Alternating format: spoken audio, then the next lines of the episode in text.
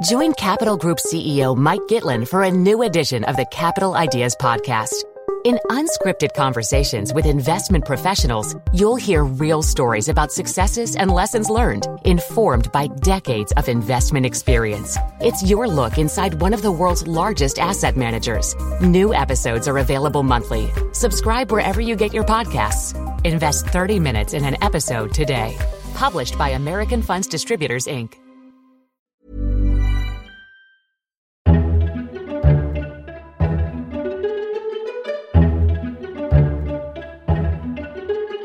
Welcome to FT Politics, a weekly discussion on what's happening in Westminster from the Financial Times.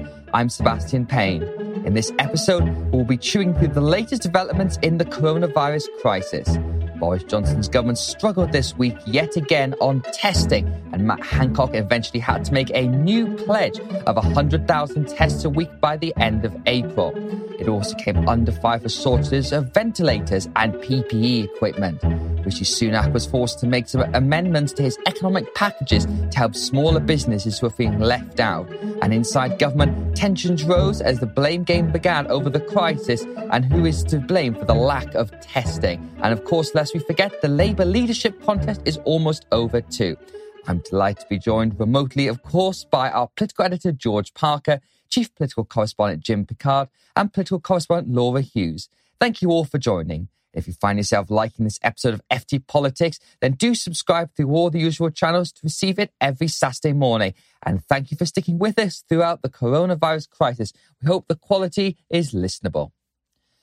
So let's begin with testing, which has been the issue that has dominated both politically and health wise in Westminster this week. The UK government has consistently failed to meet its own thresholds for testing NHS workers to see if they do or don't have coronavirus. The government has failed to give an adequate explanation of why it isn't able to meet the testing levels it wants or even the testing levels of other countries such as Germany, which are currently at about 50,000 a day when the UK is struggling to meet 10,000 a day. So, George Park, if you can just begin by giving us the background on this testing crisis here. Why is it so important and why is the government struggling? Well, it's obviously important for two reasons. One is because you need to know um, who's actually got the disease, and a lot of the tests, virtually all of the tests at the moment, are being deployed in hospitals with people who are being admitted to hospital with very serious symptoms. So you need to know whether they actually have coronavirus or not. Second thing is you need those tests to be applied to frontline NHS staff to make sure that they are free of the disease and can return to work if they've been self isolating with suspected symptoms. And eventually, and this is the dream of people like Jeremy Hunt, the former health secretary, you need tests to roll out as part of a mass community testing program to help us out of the lockdown. So when the restrictions are lifted, we start to go outside, you can quickly then track down where the disease is, isolate the people, isolate their contacts, and the society and business can then get back to normal. The problem is that Britain is woefully ill prepared for any of this. At the start of this crisis, the NHS had about 1,500 tests available. And they've been talking for several weeks now about getting up to 10,000 tests, which is a target we've reached this week. But nevertheless, it's still far short, as you said there, Seb, of what Germany is doing, and massively short of the amount of testing you need to do if you're ever going to have a mass community testing program of the kind we saw in South Korea.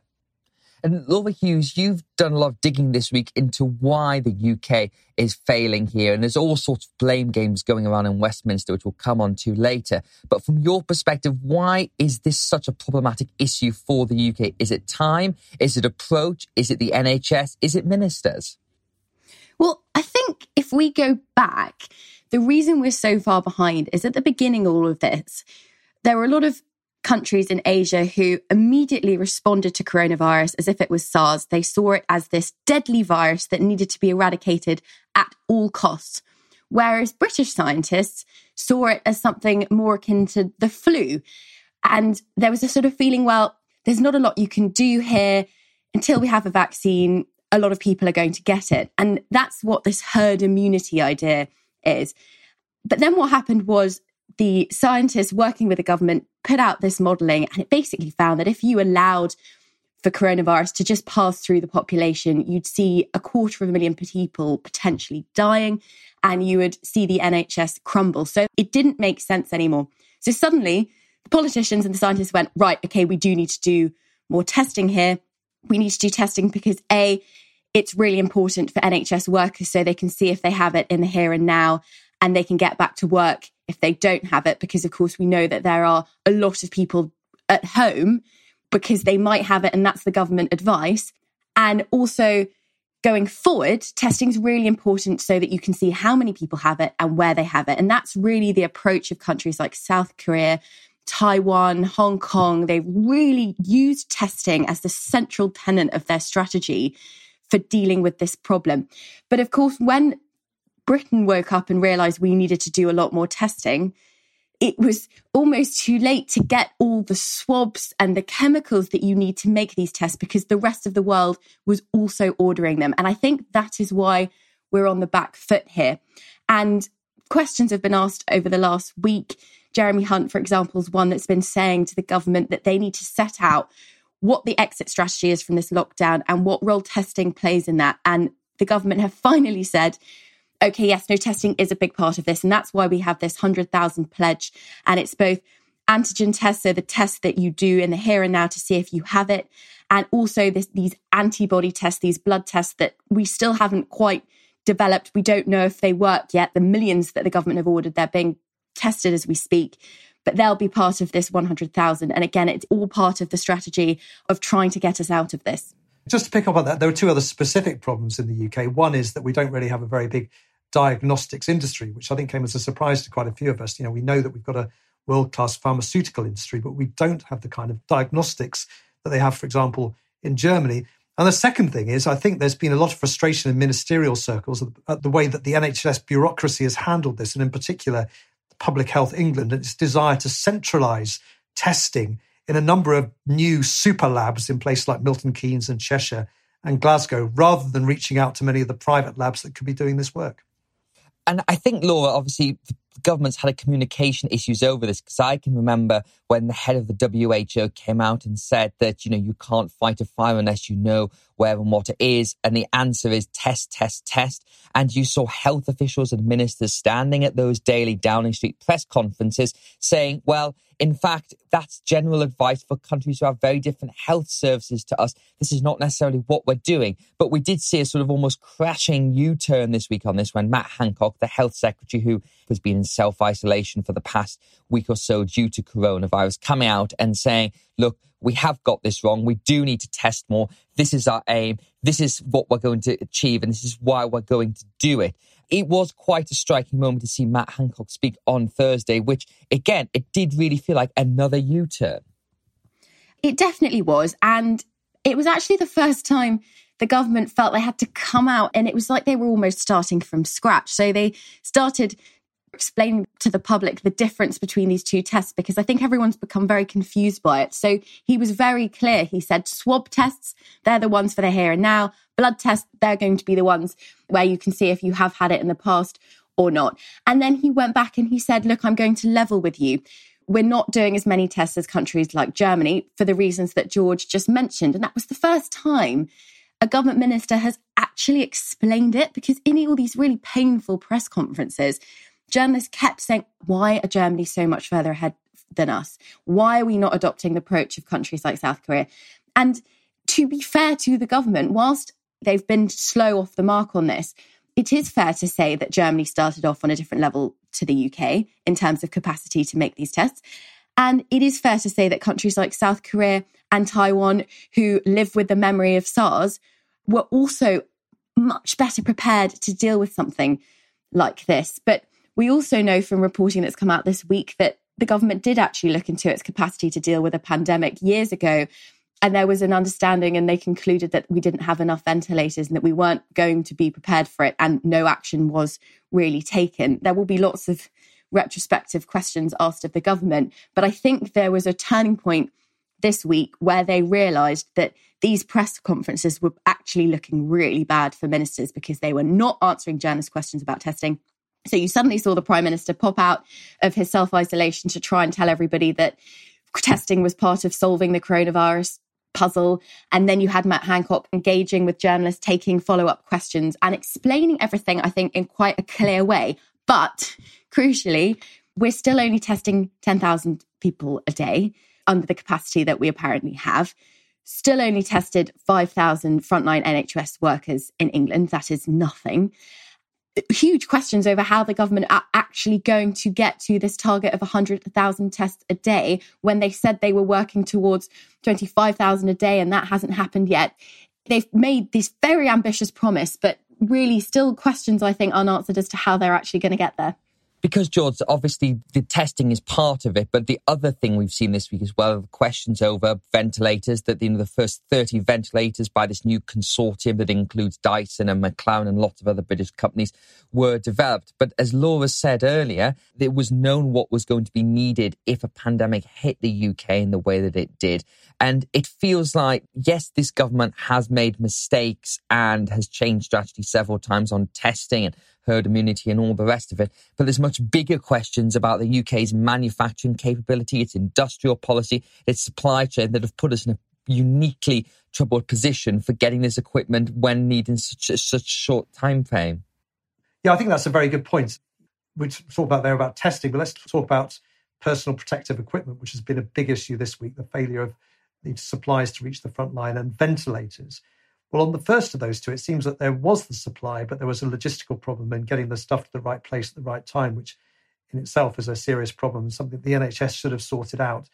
But on the question of ventilators, that again is something of a mystery that, you know, when you have a, a disease like a coronavirus, you know that the weak link in your public health provision is going to be around respiratory problems and the need to have more ventilators. Yes, it was only on March the 17th that Boris Johnson convened a meeting with manufacturers to ask them to step up production of ventilators, something he rather unfortunately called Operation Last Gasp. But, you know, this is Boris Johnson who wrote a biography of Winston Churchill. And what we know about Churchill, of course, is that in the build up to the Second World War, he was warning from the wilderness that Britain needed to prepare for war, to build up its armories, build up its military equipment for the fight ahead. Well, this is something that Boris Johnson has signally failed to do in his preparation for coronavirus. And I think, you know, when inevitably inquiry takes place into what the government did right and wrong during this whole thing, the fact that the government didn't wake up to the problems that were looming in terms of ventilators, logistics around PPE, personal protective equipment, and testing will be at the heart of it. One thing you and I have written about this week, George, is the blame game, which inevitably always happens in politics when things start to get problematic. And there's people very close to Boris Johnson, number 10, who are blaming the civil service for this. And they say that when this crisis began in March, before that, it had been handed over by Dominic Cummings, the Prime Minister's chief advisor, to civil servants to oversee. And they're arguing in private, they are disappointed that more wasn't done to prepare for this in terms of government structures. Of course, you can easily say, well, why weren't the politicians involved in this? It should have been their basis to do this. So there's been a lot of criticism of the cabinet secretary for his lack of domestic experience. You know, Mark Sedwill came up through the foreign policy side of the civil service, and some people saying he doesn't really understand the treasury, which is very important to this. But then you've also got criticisms of the team around Boris Johnson, the thing we've heard time and time again that they're campaigners, not governors. They don't really know how to get through a crisis like this. But then also criticisms of the Prime Minister himself that obviously he is in self isolation. He's not well at the moment. And there are questions about whether he has a grip on this crisis. And it, it had a slightly chaotic feeling to politics this week. And I think Matt Hancock, as Laura said, did offer some clarity and outlined the new strategy very coherently, took lots of questions. But clearly, the sense that I've got is the top of government, there's an awful lot of tension there. And everyone feels there will be an inquiry about this. And it just feels to me it will turn into a circular firing squad. Well, I think you've described the tensions really well. And this seems to me to be quite a pivotal week in the whole crisis. You know, last week we had the government announcing its lockdown and eventually having taken the dramatic measures they needed to do social distancing. But we're in the sort of phony war period this week where we're seeing the numbers of cases increasing, but we're not quite at the point yet where the hospitals are overwhelmed. But there's a sense that the government hasn't done what is needed to protect the health service from the inevitable wave of infections that's heading in the direction of the hospitals. And as a result, the newspaper headlines have been really bad for Boris Johnson this week, warning about this testing fiasco papers like the Daily Telegraph saying lots of questions, no answers. And inside government, you can start to see people saying, well, what's gone wrong? Why aren't we ready for this? And you described there the fact that there's frustration with the civil service, but don't forget the civil service gets impulse and direction from the top. And then towards the end of February, Boris Johnson famously disappeared from view, went down to Chevening, his grace and favour home. There wasn't a sense of great urgency. So if officials were being asked to prepare for coronavirus, they didn't get that steer from the top that they should be giving up their weekends and working round the clock to be preparing for it. But nevertheless, you can understand ministers being frustrated that they're pulling levers from the centre and the levers don't seem to be connected to anything. And they'll be blaming Mark Sedwill, the uh, cabinet secretary, and the civil service more generally.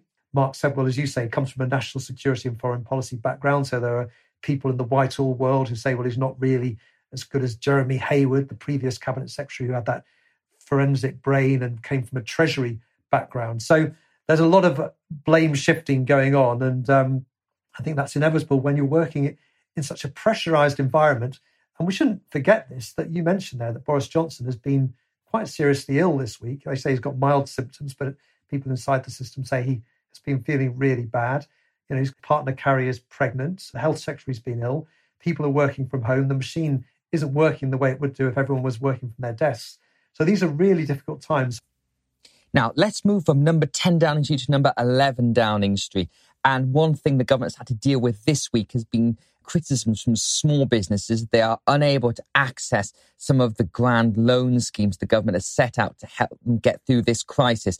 Jim Pickard, can you just take us through what's happened this week in terms of and what Rishi Sunak has had to do? Because he's announced these three grand packages, one to help businesses, two to help employees, and three to help the self employed. But there were a lot of people who were feeling they were getting left out by the schemes, they weren't eligible, and lots of MPs I've spoken to this week have said their post bags have been overflowing with correspondence from small businesses saying, Help, I can't survive and I can't get access to all these schemes the government are offering. Well, Rishi Sunak has emerged from this crisis as possibly the most popular of cabinet ministers, and partly that's his smooth, self assured manner, but it's also the fact that he is doling out phenomenal amounts of money. And it's a kind of role reversal for the Treasury, which is normally the gatekeeper, which says no to every other department when they ask for money.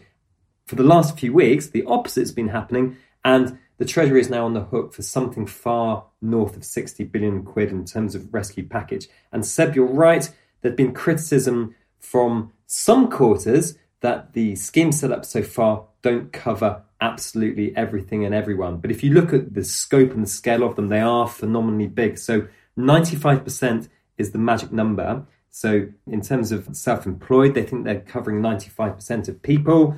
In terms of the big business support, the loan guarantee scheme, so what happened was initially at the beginning of last week, Mr. Sunak set up loan guarantee schemes aimed at two different groups of companies. The first was for large investment grade corporations.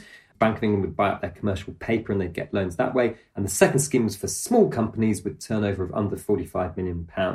Now, what he has done to remedy the gap in the middle, there was a lot of outcry from people like the CBI saying, well, look, there are loads of companies which aren't investment grade or they're above the 45 million pound turnover threshold for the small companies. And this squeezed middle desperately needs help. And we're talking about some pretty familiar names. We're talking about airports, leisure companies, some car manufacturers. And so, what Rishi came up with last night was a new government loan guarantee scheme, the name of which is too complicated to even pronounce for uh, listeners on the Saturday morning. But that will provide loan guarantees for companies with turnover of up to 500 million quid. So they're hoping that will plug the squeeze middle. And people are telling me that that will therefore mean that 95% of companies will be able to access that. Now, it's like splat the rat, this whole process. Every time you help one group of people, another group pops up. There are still groups seeking help. Yes, the post bags are full. There are groups such as self employed who pay themselves through dividends and they are not helped under the self employment income support scheme. They are still knocking at the Treasury's door. It's possible that Rishi could change his mind and do something for them. For the moment, the Treasury is saying to them no. Because, George, I think it is a very difficult one for the government on this because the, the, acts they're doing to try and save the British economy through this crisis are huge. They're unprecedented, as we've talked about before. But the fact is, people are going to fall within the gap. People are going to sadly lose their jobs and businesses are going to collapse. And I think Tory MPs are particularly concerned about this because they see these grand schemes. And when the small businesses in their constituencies can't access them, they start to feel under the heat. But one thing we've got to keep an eye on as well is that these schemes, as Jim just said, are hugely expensive ending these schemes is going to be very, very tough for the Chancellor because at some point they're going to have to start withdrawing these things. Otherwise, the cost of the public purse will just simply get too great. And when Rishi Sunak has to withdraw those schemes, that in itself is going to be really expensive and really complex and very dangerous for the Chancellor, I think. That's certainly true. And Jim mentioned the £60 billion figure. That's the figure we know about so far for the schemes if they are terminated abruptly after three months. But as you just alluded to there, this is probably going to be something that has to be withdrawn over a, a long period of time. Otherwise, suddenly you'll have a number of companies facing a cliff edge when their schemes are withdrawn. And of course, that gets us back to what we were talking about earlier. What is the exit strategy from the current lockdown? Now, if it was possible that we were just going to allow people back out to work, open up all the shops and restaurants and bars and everything else, and we get back to normal very quickly, that would be one thing. The thing that's at the back of everyone's mind, whether it's in government or business, is that once the lockdown ends, isn't there a danger that later in the year, sometime in the autumn or maybe over the winter, the virus returns? And if you're a business on the edge, contemplating three months with no business, and you think that in a few months' time the same thing could happen again, and there isn't this mass testing available to allow us to quickly stamp out the disease, and we have to go into another lockdown, then that could be the final straw. And in that case, as Jim was just su- suggesting there, the Treasury support for the economy could be quite enormous by the end of it and could be much more open ended than the three month period we've been talking about up, up until now. And if you look at it on a macroeconomic level, there are serious economists talking about the deficit for the coming financial year going up to £200 billion. Those with longish memories will remember that the massive deficits the Tories inherited a decade ago were substantially lower than that. So, what that means for the economy, for politics, you know, social cohesion going forward does make the mind boggle right now. And just for a cheeky plug, we should obviously say that in the FT Weekend magazine, if you want to know more about Rishi Sunak, then George and I have written a big piece about the Chancellor, which tries to dive in who he is, what makes him tick, and how he's going to survive this crisis. Finally, Jim, I want to ask you very briefly about a non coronavirus related story this week the Labour leadership contest, which began eons ago at the beginning of this year, before all this crisis and before we were recording the podcast underneath blankets in our homes. Keir Starmer is widely accepted to become Labour leader on Saturday morning. You've been digging into what that's going to look like, what he's going to do to the Labour leadership, and of course, this prospect that keeps doing the rounds in Westminster national government. Is there any prospect of them an offer made to somehow bring him in, involving in the government's planning. So give us your thoughts on what the transition from Jeremy Corbyn to Keir Starmer is going to look like in the next couple of days and weeks. So I think the first obvious thing is that the era of Corbyn is dead and Corbynism is no longer in control. And we are moving into a phase of basically what one calls the soft left. It's kind of like Neil Kinnock sort of level of leftism, or maybe Ed Miliband level of leftism. But don't forget that Keir Starmer has got the support of quite a few left wingers. He has committed himself more or less to the 2017 and 29 manifestos. So if we do see a sort of crab like shuffle towards the centre ground, it's going to be quite delicate and probably quite slow if, if it really does happen.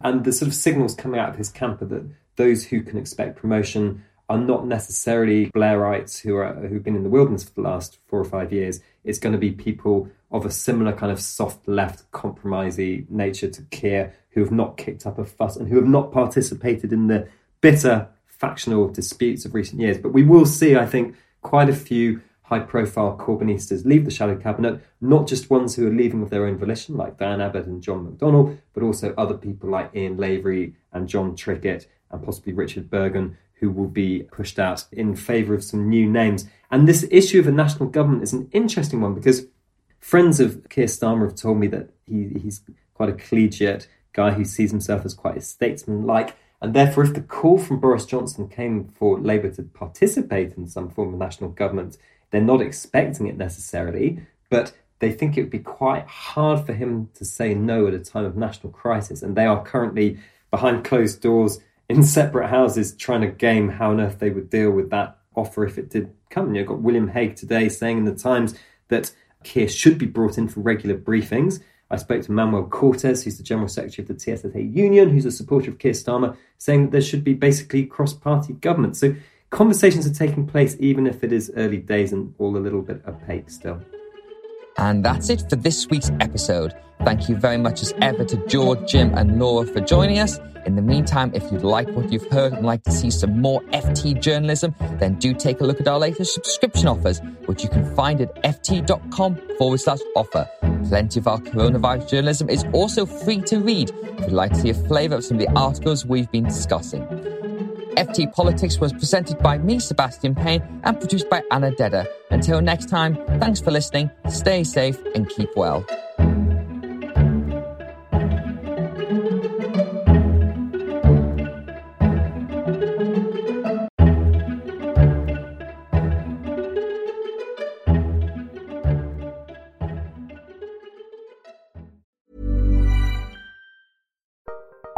Join Capital Group CEO Mike Gitlin for a new edition of the Capital Ideas Podcast. In unscripted conversations with investment professionals, you'll hear real stories about successes and lessons learned, informed by decades of investment experience. It's your look inside one of the world's largest asset managers. New episodes are available monthly. Subscribe wherever you get your podcasts. Invest 30 minutes in an episode today. Published by American Funds Distributors, Inc. When it comes to your finances, you think you've done it all. You've saved, you've researched, and you've invested all that you can.